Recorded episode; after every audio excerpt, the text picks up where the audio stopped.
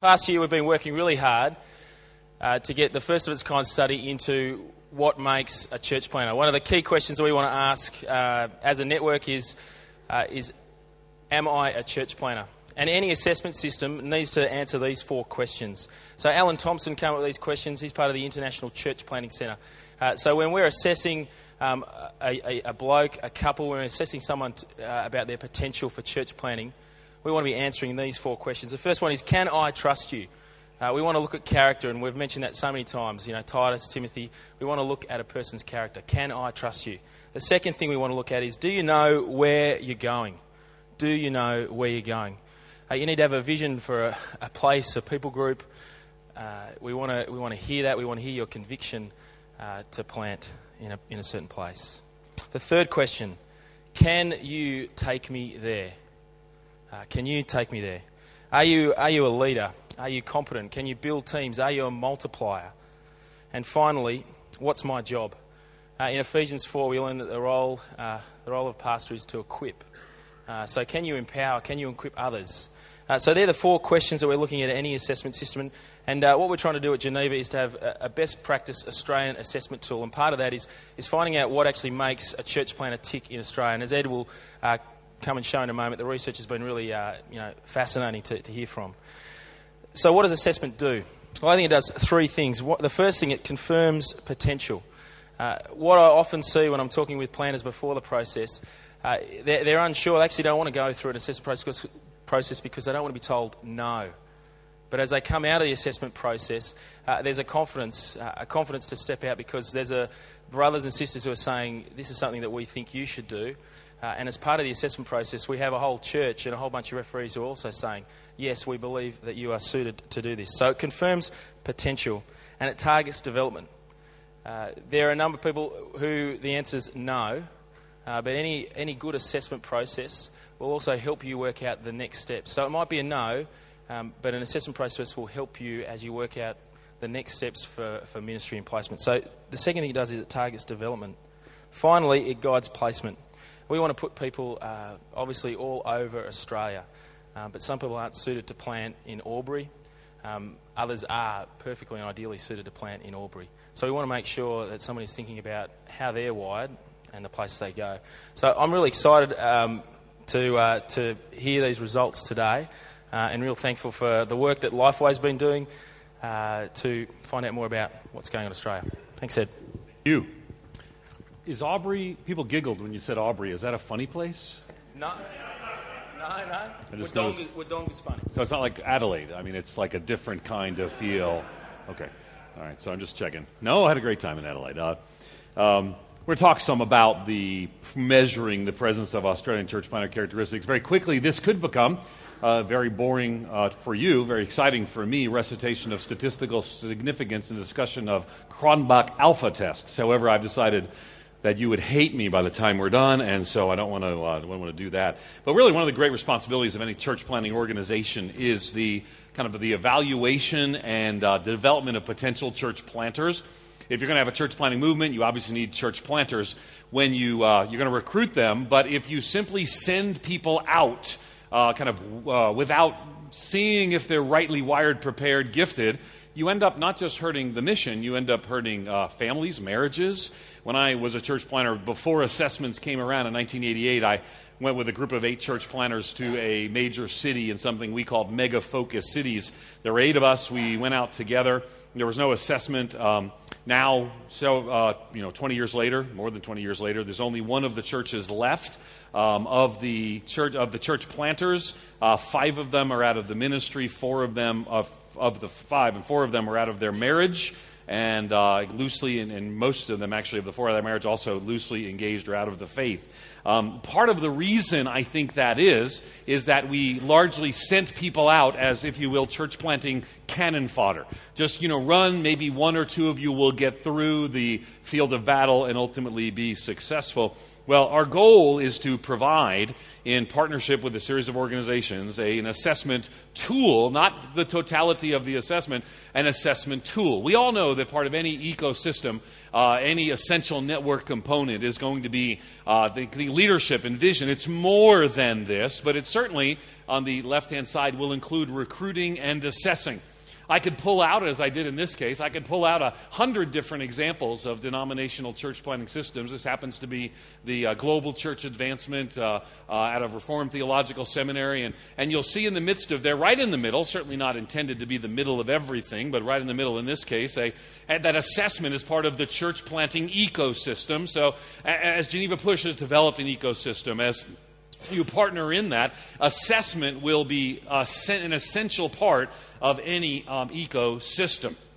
So, in this case, we worked with a series of sponsor organizations to assist us in putting together a, uh, a a, research project that would ask some questions. And this is just some of those who were actually sponsors. We have substantially uh, larger number who participated, but these were the sponsors of the research uh, thus far.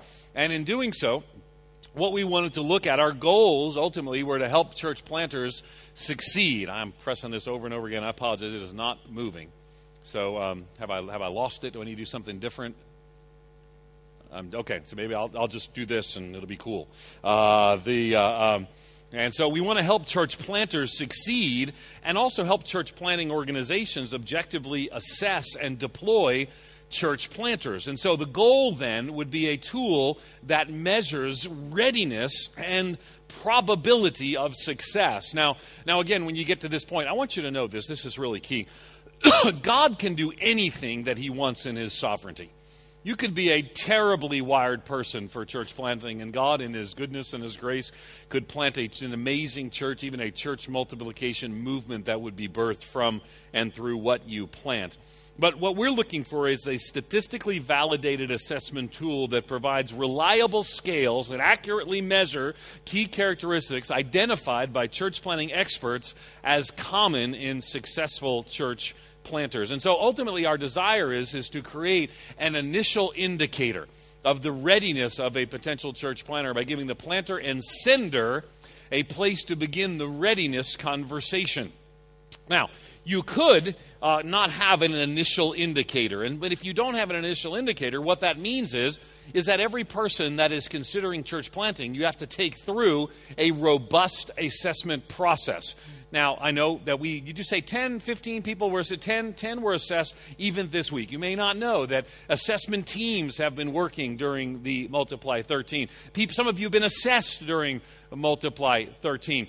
Some of you will uh, pass that assessment. Others will be encouraged to, to uh, develop in some areas before they're ready to plant. Others will be said, no, maybe this isn't for you. And, and, and so, so, but in doing so, we've invested time, and, and thank you those who have been assessing. You've invested time uh, in the assessment process. Our desire is is to give a step before that assessment that your organizations, Geneva Push, and others, other sponsor organizations, can use to, to, to have a, a prior step that looks at some of the wiring issues that are there. Now, please note, it's, it's not appropriate statistically, and nor is it wise spiritually to say a person can or cannot plant a church based upon a tool that they use to determine that. But let's talk some about the research and sort of how we got there and the next steps uh, in the research. Well, you to know, first we, we started with developing a, a U.S. tool. We then did some Canadian sampling. I'll talk some about that, but, but let's just jump ahead to where we went from there. What we then did is the U.S. tool, we actually went through a process, and, and I'll mention that in a bit, that we validated it. It's been successfully used by, by different denominations, uh, denominations from the Southern Baptists to the Presbyterians to the Assemblies of God, all use that. But I don't know about you, but I assume you would believe with me that there would probably be some differences in the Australian context. Now, there will also be some similarities. And one of the things we have when we do research is we can actually begin to uh, look at the, the differences. So, for example, we have a transformational church research project that we did on 7,000 churches in North America. We then take that and use and see how the scales connect to Brazil, where we're doing the research right now, or in South Africa, where we're launching the research. So, our Australian expert interviews then help us with questionnaire development that then leads to survey testing, and then we identify what we call scales. When we begin to see scales, scales tell us things that, that church planters should have and will have in an Australian context. And ultimately, in partnership with Geneva Push and some of the other organizations, will launch an Australian tool. So, again, first stage of research, 2010, 2011. We looked at successful church planters through assessments, expert interviews, survey design, questions and testing, and the development of the CPCA. That's Church Planter Candidate Assessment Tools. Now, um, now let me just say, I'm going to quickly go through this. Um, I asked Scott earlier if I talk fast for the Australian context. He said no, though I think he declined to say that you do talk like an American, which makes us hard to understand you. Um, and so, but I, I am going to quickly go through this because I've got a lot of slides. And so, if you if I use a if I use an Americanism or don't pronounce something well, just make a face. I'm not uh, I'm not I don't have any problem. I'll look and I'll say, oh, let me go back to that. But what we did is we identified common characteristics of successful planters, and then we ran them through a series of tests that would actually see the characteristics that were evident within, well, who they were. And then the second stage, from your perspective, from the Australian perspective, is the research in Australia. And notice it's 2013 and it's ongoing in 2014. So we began with interviewing Australian church planting experts. Uh, we did then question development, over 220 questions. But then we had to test those questions. Not all those questions will work. Not all those questions will be good. Uh, they're not just questions that the expert said we think they'll work, but we'd have to validate to see if they'd work. Um, then, then we do survey testing, church planters and pastors. I'll explain why both. Um, then we do identification of scales, and we've actually now I'll share with you 25 scales, many of which are unique to uh, to an Australian context. And then ultimately uh, we compare those by the way church planter and pastor sample. We have we have enough in the church planter sample. We don't need to do that but we want to do that to better understand plants and established churches to kind of see how they might ultimately compare. So again expert interviews. We ask people who know church planters we ask them questions about why what and why characteristics these characteristics would be important. So, most of what we measure matters because people who work with church planters have identified it as mattering, and because our goal is to assist those who are recruiting, assessing, and coaching planters and give them a tool they can use. Now, our U.S. experts and Canadian experts, some of whom you'll recognize, um, you'll see different from different streams of evangelicalism in the United States. Uh, Ted Powers with the Presbyterian Church in America, uh, Tom Wood with uh, with uh, Global Church Advancement or, or Church Planting Networks, uh, Lewis McMullins with Southern Baptist, Mark Reynolds with the Redeemer Church Planting Center. Um, uh, we have Brett Fuller's with the independent Christian churches, a couple, couple charismatic Pentecostal groups that were engaged in effective church planting. So then we asked the question well, what about the Australian context? And so we brought some people who were identified as experts in both sponsors, organizations, and asked them. Um, you know, so you'll see some names you recognize, some that you might not know, but we kind of asked some questions. And how might a, and here's one of the questions we asked. We wanted to begin to differentiate the difference uh, between uh, a sample that we had, a, a, what eventually became a North American sample, and so, one of the questions is how might a successful planter that we can assess in the North American context differ from an Australian context? We analyzed the expert interviews, revealed there's a lot of overlap. You, we ought not to be surprised that church planters in the West look similar. Uh, in other words, UK, Australia, Canada, United States would have similarities, but we also began to look at some of the differences. Now, some of the interview highlights um, that we saw as we talked to people who were church planters is, is the desire for biblical church planting based on God's word and the gospel of Jesus Christ, not just techniques, geography, and temperament. We heard a lot about evangelism and discipleship as primary, regardless of the model. We heard some things that Scott just mentioned moments ago. The planter's character and calling are always going to be key.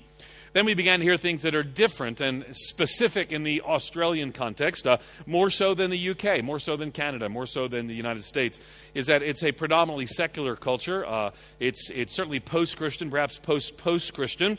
Uh, we heard that over and over again. Let me quote, for example, um, about secular Australia that pastors often can be uh, looked with some, some suspicion uh, some said. Some said, but not all of Australia, I'm quoting, is secular. Australia is a mixed bag, especially in the big cities. There are uh, new migrants who might have a different view. Um, uh, but oftentimes churches aren't seen. So starting an attractional church isn't easy. Just reading quotes from the interviews. Uh, mateship became a recurring theme from those we talked to who were experts and leaders in Australian church planting. Um, close connection to one another and uh, spend time with those activities that are sometimes hard to uh, break into, and those relationships we are often find have to be reached in community. Um, direct and straightforwardness is a theme that, that, that you, the Australian experts, said to us. Um, if you say something to an Australian, they might tell you to your face what they actually think rather than beating around the bush. Um, in other parts of the world, that's not, that's not, there's a bluntness. That's not always the case. And so we, we began to see some of these themes as we talked to the experts, just reflecting what they said to us. Uh, Australians are less uh, hard on your sleeve than Americans would be in sharing perhaps their feelings and their uh, perceptions. This becomes significant later on when some of the categories of assessment that many of you use the Ridley assessment, we all have historically been impacted by that uh, emotional, emotional resilience became a, uh, an issue and a difference here as well. Um, I would say that one of the things we saw is there was often a false perception of U.S. church planting norms, and Australian church plant growth often feels significantly slower because you hear about these freakishly large churches that are planted in the United States. Let me show you, hopefully, just to encourage you, the only study ever done of its kind. I write about it in Viral Churches. It's six years old now but numbers haven't shifted much. We studied, we had 12 denominations partner to see survivability and health of church plants over a multi year period. And here's what we found. Here's what uh, church planting attendance look like each year as we look to the United States. Um, church plants in the United States typically don't break 100 in attendance after four years. Uh, that's probably lower than you thought, but let me remind you I mentioned this in one of my breakouts that the reason that you're reading books from church planters who talk about large growing churches is because people who grow their church to 90 after four years are not asked to write the books. Um, but that is normal. That is what normal looks like. That's the mean annual church planted attendance. By the way, from 2,000 new churches that we studied planted over a five year period, we checked a 1,000 of them for their status, who was still around. We actually have a fascinating study. We can break it down by denomination, model, things of that sort. So, after the expert interviews, we developed a new survey with over 220 questions. That's a long survey. Um, over half are either brand new questions or significantly adapted to the Australian context, and then we invited uh, both uh, church planters and pastors. We had, a, we had enough of response that we can draw from both of those samples. Let me share some of the initial results of that as well. 126 questions um, worked. Now, that's a strange thing. Um, what does it mean that something works? Uh, well, they work together to form a scale, and a scale is a group of questions with the same underlying uh, patter. I think that's pattern, uh, though it could be the pitter patter of a questioner's heart. Um, the pattern of responses. And a good scale, three or more questions, has a better validity and reliability, and it's easier to interpret than a single question. Reliable, and then it reads accurately over and over again. It's consistent, valid, it's useful in the real world, it's practical, measures what we say it will measure. This is where we actually do the Cronbach alpha test, which I would love to tell you about, but you would not like me afterwards. Um, and so scales become the key. So, so let me tell you the scales that we find that are descriptive of the research here that we've done in Australia. Now, what we'll find is this is that we find that these are descriptions that we have now validated and found reliable for Australian church for Australian church planters. What you'll find is the lighter color actually becomes validated and word did not show up this is a comparison. The black ones we find in, the, in both contexts, and there are some others in a, in a U.S. and a Canadian context that aren't on this list.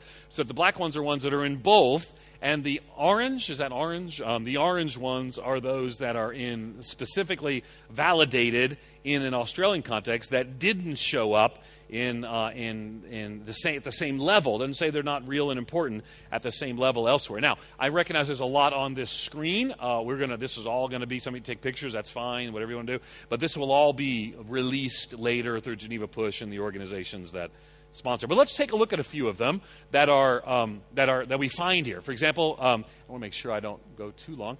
Um, that we find communicator to be a, a, a reliable and a validatable scale, uh, and, and, this becomes a key thing. Is obviously if you can't communicate, connect to real world people that live in, to share the gospel one on one or in a group in a way people can relate to and remember.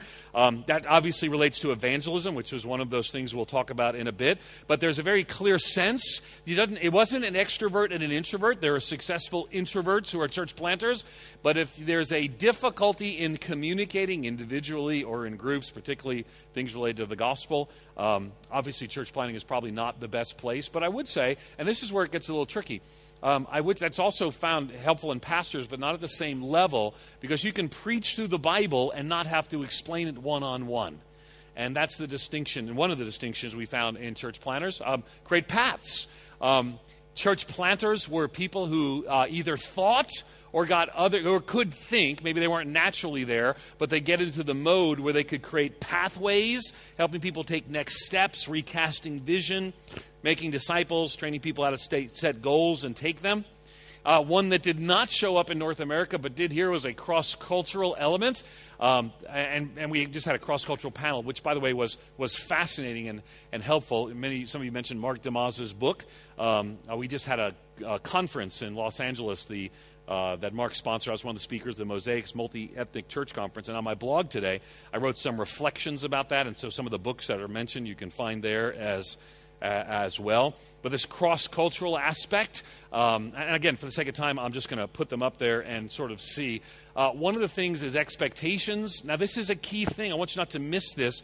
It's not simply the expectation of faithfulness. Now, I want you to hear this, and I don't want you to misunderstand this, because there is an expectation of faithfulness. And, and, and, faithfulness is the most important thing, I, I, think, and I believe. But there's also among successful church planters an expectation of fruitfulness. And so, and so that's hard for some people. Say, well, shouldn't we just focus on faithfulness? Yeah, yeah, we should focus, but not just on faithfulness. We want to also say, how can we be fruitful and make the hard decisions? Financial contentment was an issue that came up. Um, uh, you know, some of the, and I won't spend time too much on these. Uh, on these issues. One of them that was fascinating to me was the ambiguity issue. Um, this is, again, came up higher on Australian church planters. Um, it appears that uh, there's more ambiguity in church planting, perhaps, in the Australian context than in most of the Western world. It's an unpredictable and a challenging situation. You know that. Um, intuition. Now, now, don't don't freak out by the word. It doesn't mean some sort of weird, um, you know, let the force be with you and guide you kind of thing uh, but it's willingness to make decisions uh, in the sense that that uh, that that they come quickly with good information. It's not weighed down in analysis paralysis, but risk taking and uh, and learning. Uh, networking as a gatherer becomes a key uh, a key issue as well. one of the themes is a, a risk taker. now these are things that don't, don't, surprise you. Now let me, for the sake of time, skip through a, couple of things here. This is a little we'll explain that in the written report when that comes out. Oh, here, here was my here was my favorite thing is uh, Australian feedback on the survey uh, was long. Americans would say, "Don't have time. Take me off this list." Australians consistently said, "I finished it, but I don't like it." Um, it didn't relate to what I was doing, which of course is the point. We tested over 200 questions to see the half that might relate, be reliable, and end up in validatable, validatable scales. And so ultimately, um, let me couple of things and then I'll, I'll wrap up. You will see these a little bit later on. Um, again, one of the things we found is, and this is not surprising to you, to start something from nothing, a church planter has to take risks to be different. And I think ultimately tools help us to measure some of the differences. And the necessity, and there's a wonderful child named Annie, uh, the necessity. Um, of, uh, of creating, I was, was, this button's amazing. Uh, um, let me just say, um, creating a healthy Australian assessment culture, I think, still has a ways to go. Our impression, even doing the research, was there was a sense that no, no, no, we shouldn't, we shouldn't assess. Um, among many. And then others would say, well, we shouldn't say somebody is good enough or better enough to plant a church. But I will tell you that we, we can find and have found that there are characteristics that are both reliable and we can validate that point to success in church planting. This is a tool that we'll develop eventually with more details, working with Geneva Push, Scott, and the team.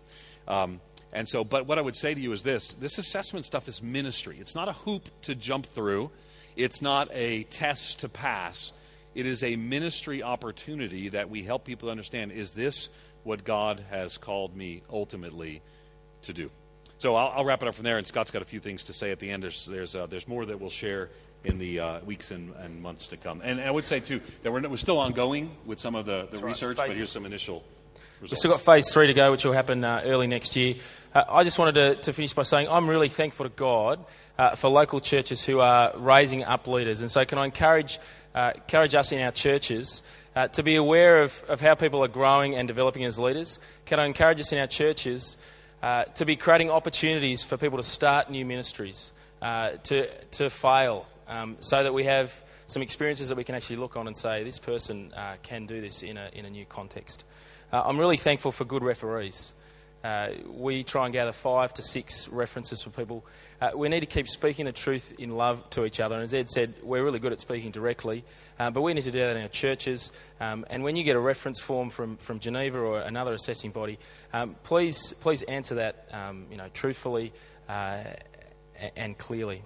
And finally, I'm thankful to God for the gifted assessors who have uh, really wrestled with, uh, with these decisions. And they're not, uh, not always easy. So I'm thankful to God uh, for, for those who have come to this conference and assessed people.